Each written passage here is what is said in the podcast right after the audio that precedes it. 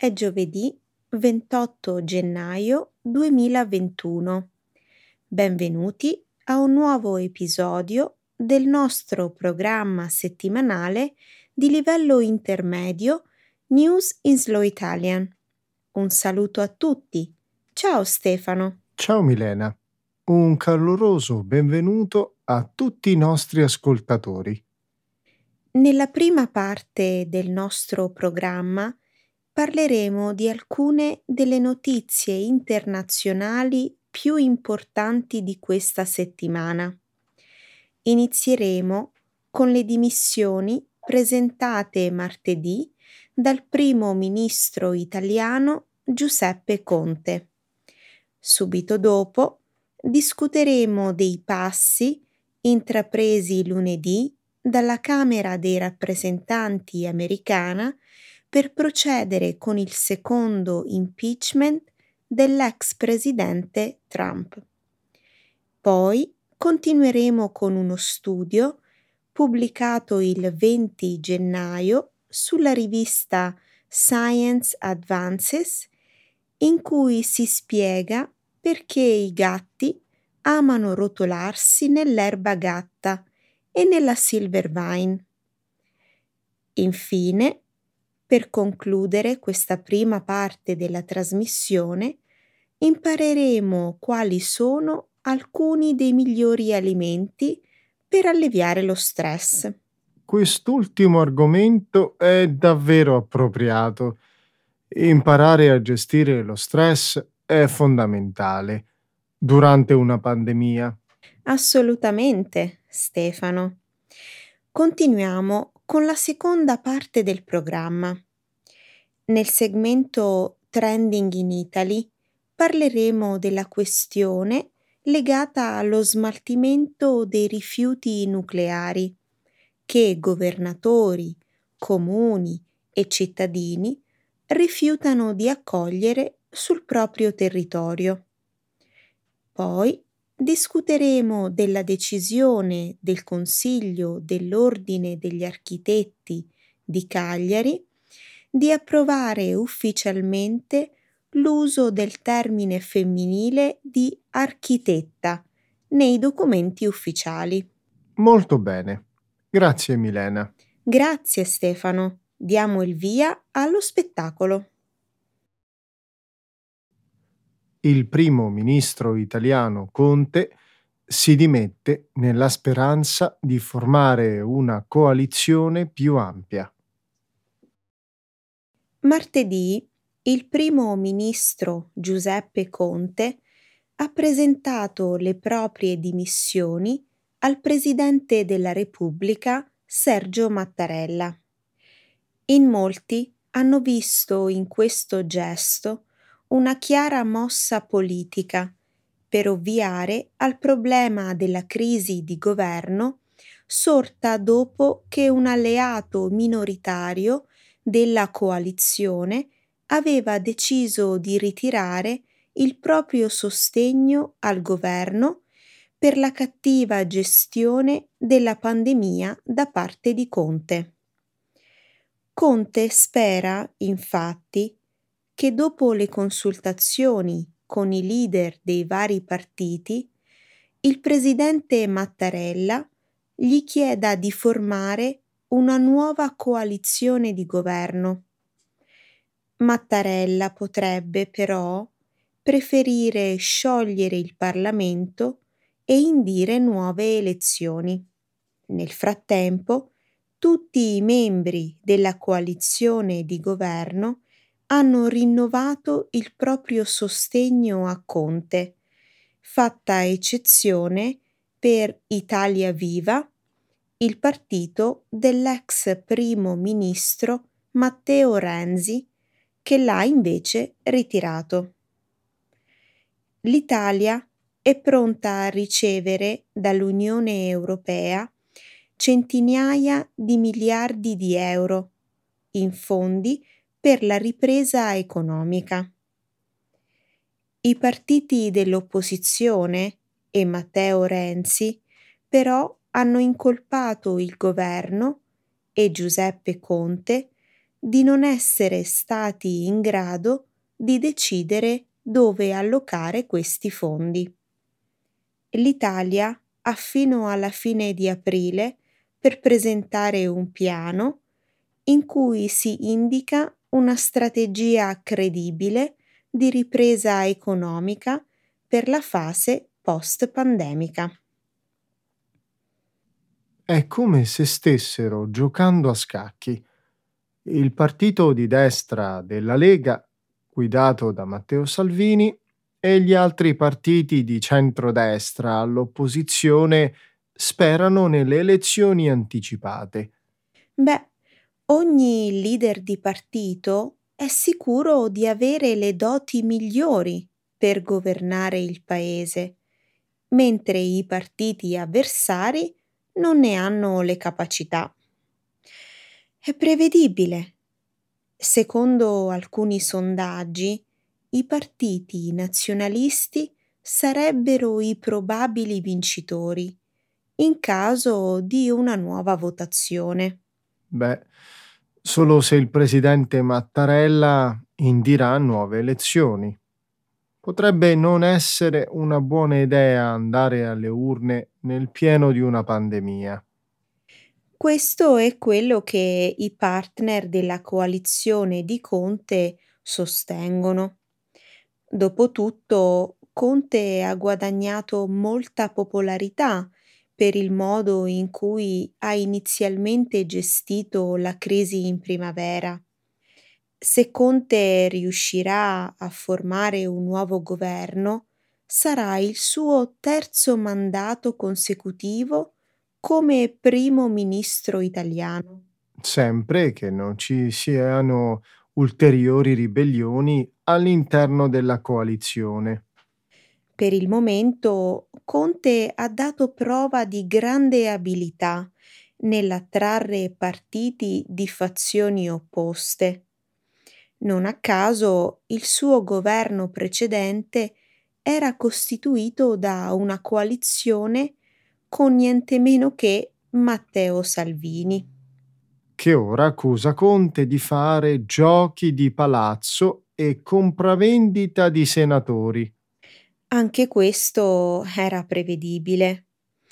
Quando Salvini ha deciso di forzare nuove elezioni nel 2019, ha lasciato la coalizione di governo. Conte all'epoca diede le dimissioni e poi formò una nuova coalizione con il Partito Democratico. Di sicuro Conte è estremamente flessibile. non a caso alcuni lo chiamano camaleonte. L'ex presidente Trump diventa l'unico presidente americano a essere sottoposto a impeachment due volte. Lunedì i nove manager della Camera dei rappresentanti hanno trasmesso al Senato un articolo di impeachment in cui si accusa Trump di avere incitato i suoi sostenitori ad assaltare il Campidoglio. Il processo al Senato inizierà dopo l'8 febbraio. Come nel caso del precedente procedimento di impeachment, diversi senatori repubblicani hanno dichiarato di essere aperti all'idea di condannare l'ex presidente. Non è sicuro, però, che ci siano almeno 17 senatori repubblicani favorevoli a farlo. Lo slancio in favore della condanna dell'ex presidente e della sua interdizione permanente dai pubblici uffici potrebbe scemare. I manager dell'impeachment e i loro consulenti si sono incontrati tutti i giorni per esaminare centinaia di ore di prove. È al vaglio l'idea di produrre un video in cui si vede come i rivoltosi hanno reagito ai commenti di Trump. Nel video saranno contenuti anche i filmati della folla violenta all'interno del Campidoglio. L'ammissione di questo video durante il processo in Senato dovrà essere negoziata. Comunque vadano le cose, questo è un momento unico. C'è una cosa che mi preoccupa, Milena. L'esempio che gli Stati Uniti potrebbero dare per gli altri paesi. Spiegati meglio. Una delle caratteristiche di una democrazia sviluppata è sempre stata l'esistenza di ex presidenti che non sono in prigione, esiliati o altrimenti perseguiti. Questa seconda procedura di impeachment potrebbe creare un precedente per gli Stati Uniti e potrebbe influenzare anche altri paesi. Non credi che sia giusto prendere provvedimenti contro la retorica incendiaria di Trump? Sì, ma eh, Trump ora mm, è un privato cittadino. Se ha commesso un crimine, dovrebbe essere coinvolto il sistema giudiziario americano non il Congresso. In questo caso i futuri presidenti potrebbero sentirsi meno limitati dal commettere reati soggetti a impeachment entro la fine della loro legislatura, perché non ci sarebbe tempo per il Congresso di procedere con l'impeachment. Milena, se è stato commesso un reato, l'ex presidente sarà punito. La mia preoccupazione è che agli occhi di molti questo possa apparire come una persecuzione politica. L'impeachment è un processo politico, non penale. Non tutti i reati passibili di impeachment possono essere processati in un tribunale penale. Sono d'accordo con te, però su una cosa. È una questione davvero molto delicata per gli Stati Uniti e molti paesi del mondo ne prenderanno atto. Perché i gatti si rotolano nell'erba gatta? Un nuovo studio pubblicato il 20 gennaio sulla rivista Science Advances ha analizzato l'attrazione dei gatti per l'erba gatta e la silver vine, che nonostante siano botanicamente indipendenti, contengono però composti chimici molto simili, chiamati iridoidi, in grado di proteggere le piante dagli insetti e anche noti per provocare l'euforia nei gatti. Lo studio ha rivelato che le stesse sostanze chimiche inebrianti nei gatti agiscono anche come repellenti per le zanzare.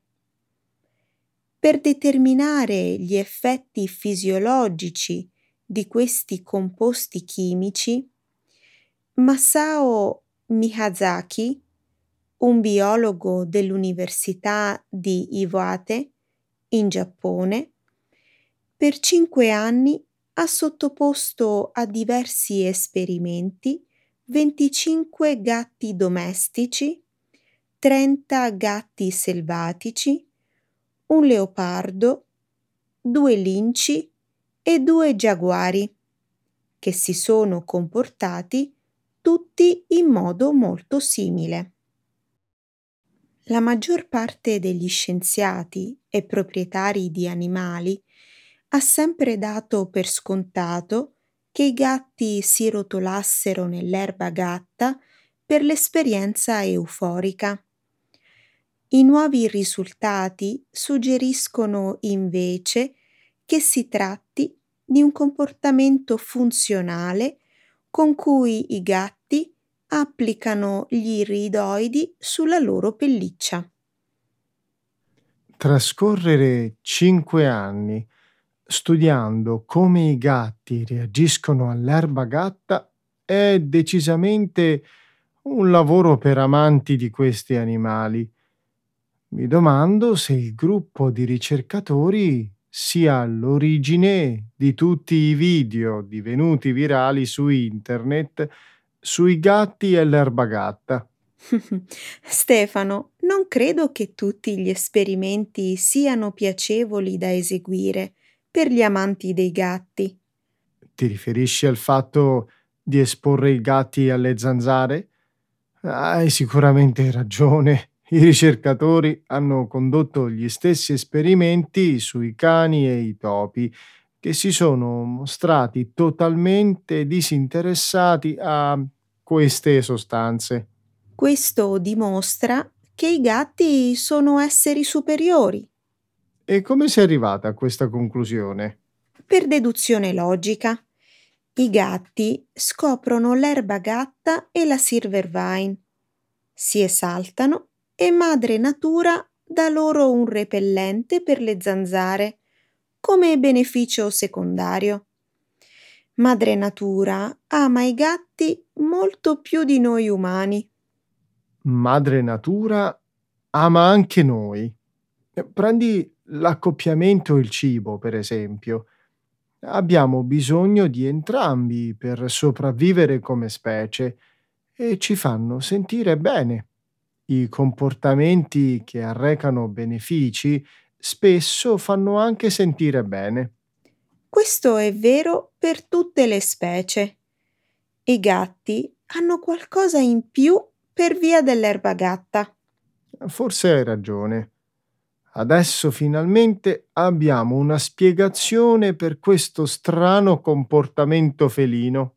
Ne dobbiamo spiegare altre migliaia, Stefano. Combatti lo stress mangiando cibo salutare. In un articolo pubblicato lo scorso 23 gennaio sul sito della CNN si elenca una lista di cibi in grado di ridurre lo stress, citando molti studi e il lavoro di diversi scienziati. Lisa Dreyer un'esperta di salute e nutrizione della CNN, consiglia di evitare la fame nervosa o di indulgere in peccati di gola. Raccomanda invece di controllare lo stress attraverso il cibo. I primi cibi della lista sono i pesci grassi come le acciughe, le sardine, le aringhe e gli sgombri. Secondo Lisa Dreyer, infatti, questi tipi di pesce sono una fonte ricca di acidi grassi omega 3. I frutti di mare, come le cozze, le vongole e le ostriche, sono ricchi di omega 3 e di vitamina B12. Tutti questi alimenti sono ricollegabili a una minore ansia. Anche la vitamina C, i cereali integrali, i cibi fermentati come lo yogurt, il cambogia, il kefir, i krauti e i kimchi sono sulla lista. Anche il tè verde, nero o long aiutano a ridurre lo stress e promuovere la calma, anche se Lisa Dreyer invita a evitarne il consumo eccessivo per via della caffeina. Come dessert, invece, troviamo kiwi e arance ricoperte di cioccolato fondente. Aspetta, e per quanto riguarda i cibi consolatori, non dovrebbero, come suggerisce il nome, suscitare una sensazione di conforto, che è l'esatto opposto dello stress. Questa è quella che Lisa Dreyer definisce fame nervosa. Rappresenta un sollievo solo momentaneo e probabilmente non particolarmente importante. Perché dici questo? Perché dopo aver mangiato tutti quei cibi ricchi di calorie che dovrebbero alleviare lo stress, ci si sente immediatamente in colpa e ci si ritrova al punto di partenza. Lisa Dreyer, invece, parla di una strategia nutrizionale a lungo termine. Capisco quello che intendi. La lista contiene molti suggerimenti eccellenti. Pesce e frutti di mare hanno un ottimo sapore e sono ottimi per la salute. Non ho alcun problema con questi cibi. Ci sono cibi della lista con cui hai problemi, invece? Non proprio. Il problema più che altro riguarda i cibi che mancano nella lista. Niente gelato, niente pasta o pizza con le acciughe, neppure patatine fritte con le cozze nessun Wustel con i crauti, nessuna patata con l'omelette tortiglia. E poi dov'è il prosciutto di Parma? La lista contiene quello che si dovrebbe mangiare. Non significa che ci si debba limitare ai cibi suggeriti nella lista. Puoi sempre mangiare un po' di patatine fritte, ma con moderazione. polemiche sui rifiuti nucleari che nessuno vuole sul proprio territorio. Da alcune settimane si parla molto di rifiuti radioattivi e del rifiuto di governatori e sindaci di accoglierli nelle proprie regioni. La discussione ha iniziato a prendere piede lo scorso 5 gennaio quando la società di Stato Sogin, responsabile dello smantellamento e della bonifica delle centrali nucleari in Italia, ha pubblicato una lista di 67 siti idonei a ospitare il deposito nazionale di rifiuti radioattivi. È vero, la vicenda ha suscitato un acceso dibattito pubblico.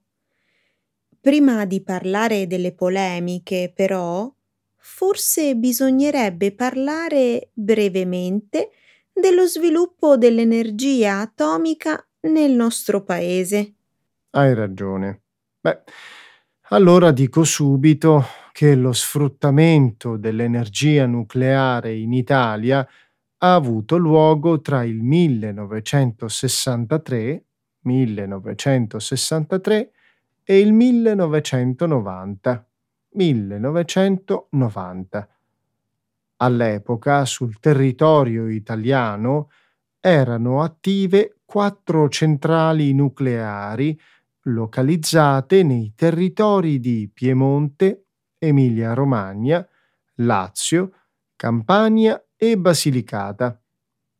Nel 1987, 1987 però un referendum abrogativo nato sull'onda emotiva del disastro della centrale ucraina di Chernobyl, ne ha decretato la chiusura definitiva.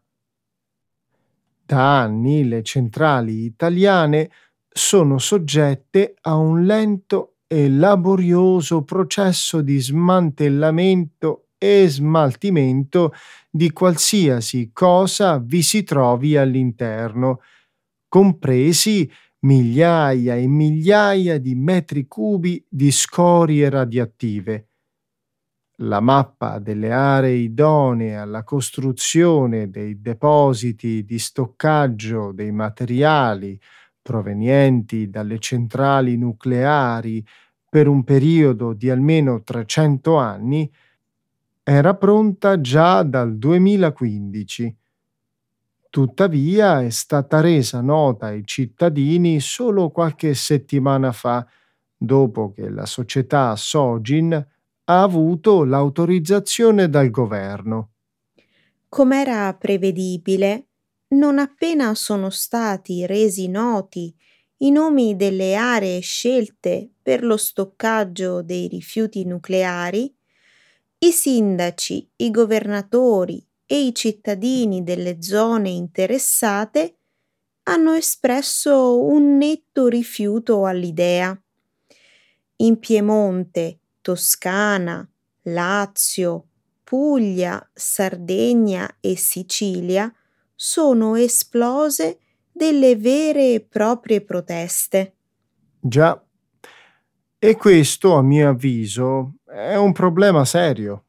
Pensa che ai numerosi contestatori si è aggiunto persino il ministro della Salute, Roberto Speranza, che ha dichiarato in Basilicata no. Forse non lo sai, ma una grande quantità di scorie radioattive e segretamente custodita in vecchi contenitori all'interno di depositi temporanei, disseminati in varie parti d'Italia. Da decenni queste scorie aspettano di essere trasportate in luoghi più idonei e sicuri. Lasciarli lì ancora troppo a lungo può essere molto pericoloso. Inoltre eh, c'è la necessità di trovare luoghi adatti a smaltire i materiali di scarto che provengono dal settore industriale e medico. Hai ragione. Si tratta pur sempre di rifiuti rischiosi per la salute ed è normale che i cittadini e politici locali siano parecchio preoccupati. E allora cosa si fa? Il presidente della regione Piemonte, Alberto Cirio, il 12 gennaio ha detto al Fatto Quotidiano che la società Sogin e il governo, nello stilare della sua lista, non si sono confrontati con gli organi regionali e locali. Se ci fosse stata una maggiore collaborazione tra le parti interessate, forse, a mio avviso, si sarebbe potuto trovare una soluzione comune. Chissà. Ad ogni modo il dibattito rimane aperto come ha detto il giornalista del Corriere Stefano Agnoli lo scorso 6 gennaio, la questione va risolta, anche perché sono rifiuti italiani prodotti in Italia e che in Italia vanno sistemati. Parità di genere. La Sardegna sdogana ufficialmente il termine di architetta. La lunga battaglia per la parità di genere nel linguaggio investe il mondo dell'architettura. Lo scorso venerdì 15 gennaio il Consiglio dell'Ordine degli Architetti, pianificatori, paesaggisti e conservatori della città metropolitana di Cagliari e Sud Sardegna ha approvato all'unanimità il timbro professionale con la dicitura al femminile. Grazie a questa delibera, le professioniste sarde non saranno più obbligate a riconoscersi al maschile con il termine architetto, ma potranno apporre la propria firma su atti ufficiali utilizzando il titolo di architetta, se lo desiderano. Ma scusa, Se le donne possono scegliere di utilizzare il proprio titolo al maschile o al femminile, non credi che si potrebbe generare confusione tra i due sessi?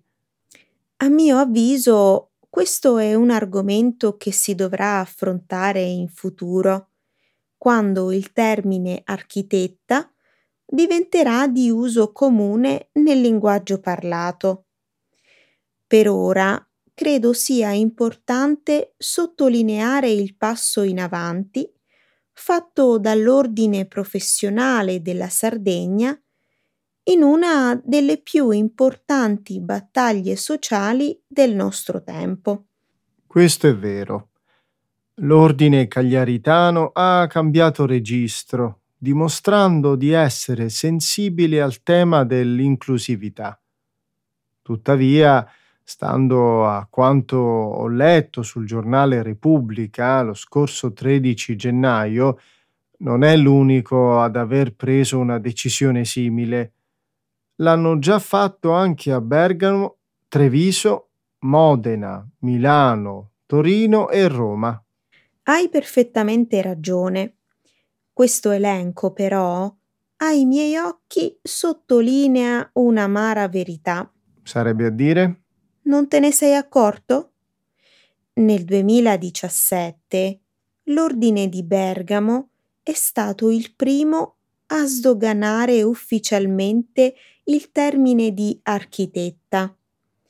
Da allora solo una manciata di ordini di professionisti italiani ha scelto di seguire la stessa strada, a dimostrazione che il cambiamento sulla parità di genere nel linguaggio del nostro paese va troppo a rilento. Se questa rivoluzione linguistica non è rapida, forse dipende dal fatto che l'opinione pubblica italiana è piuttosto divisa in merito. Questo è poco, ma sicuro. Come accade in ogni dibattito pubblico, ci sono favorevoli e contrari. Un articolo pubblicato dal giornale italiano online Fanpage lo scorso 15 gennaio ha messo in evidenza l'opinione di una parte del pubblico femminile italiano che ritiene sia necessario mantenere la declinazione al maschile di certe professioni. A loro dire, cambiandole al femminile, si rischia di marcare ulteriormente la differenza di genere che con molta fatica la società moderna cerca di colmare. Credo che in Italia la resistenza culturale sia ancora molto forte, Stefano. Abbattere certe abitudini linguistiche è tutto fuorché facile. Eppure, con le giuste iniziative e il sostegno da parte del governo, è possibile cambiare. Su questo non c'è dubbio. Potrebbe essere di esempio la lettera che nel 2015 l'ex presidente della Camera dei Deputati, Laura Boldrini, inviò a tutti i componenti del Parlamento. In quell'occasione Boldrini disse ai colleghi di rispettare la parità di genere linguistica usando i termini deputate e ministre quando si rivolgevano a un'autorità di sesso femminile.